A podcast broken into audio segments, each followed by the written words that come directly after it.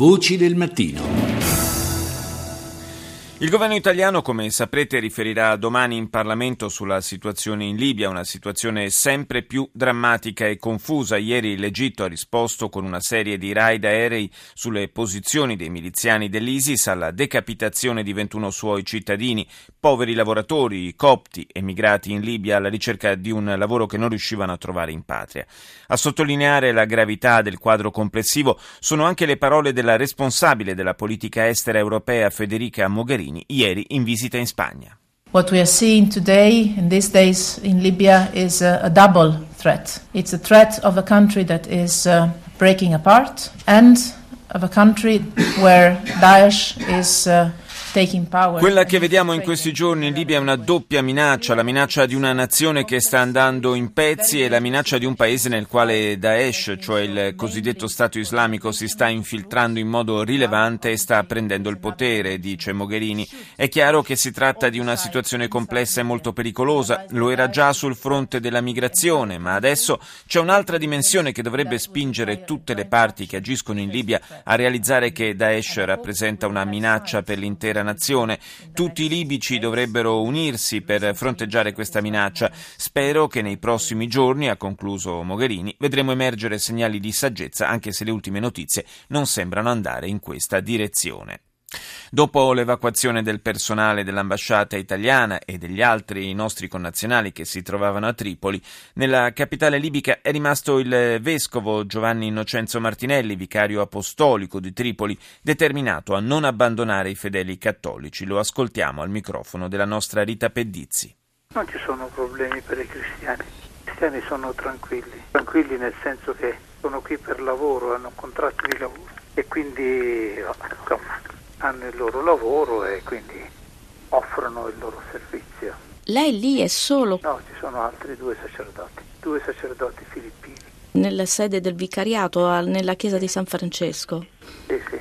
Che idea si è fatto? La Libia è persa? Ma la Libia ha bisogno di essere recuperata, lamento non con le minacce, con un eh, stile nuovo di credibilità, di amicizia io non so perché l'Italia vuole fare la parte dura, quando è stato sempre amica della Libia, è stata sempre capace di tessere di un dialogo con questo paese. Non ha senso fare la parte dura. La parte dura possiamo farla con chi non capisce, ma voi, voi siete italiani, la radio è italiana, il paese è italiano. Deve dare lezioni di, di amicizia, diremo. Ecco, io direi che la cosa migliore per recuperare una persona è proprio la dolcezza, l'amicizia. E l'Italia deve poter fare questo, poter recuperare anche la Libia. Penso che sia importante farlo. Quindi è mancato un dialogo? È mancato il dialogo, troppo sì. Com'è la situazione lì a Tripoli? La situazione è normale, non ci sono particolari. Sì. Perché il libico quando lei usa la parte dura diventa duro anche lui. Realmente bisogna ritrovare la, avere il coraggio, l'umiltà di ritrovare un cammino di dialogo che sia franco, semplice.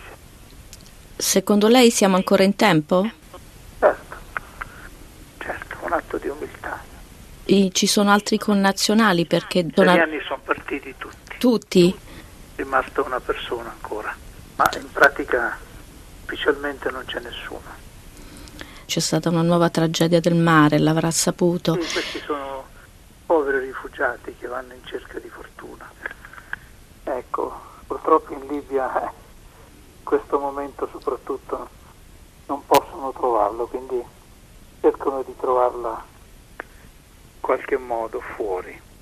Mi auguro che possano riuscire. Il momento non è facile. Chi gestisce questo traffico? Eh, questi sono i sono i furbi no? che vogliono fare soldi sui poveri.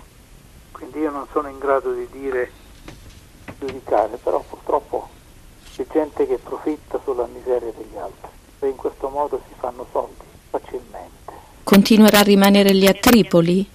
Per il momento ho deciso di rimanere ancora, ma se poi cambia non lo so.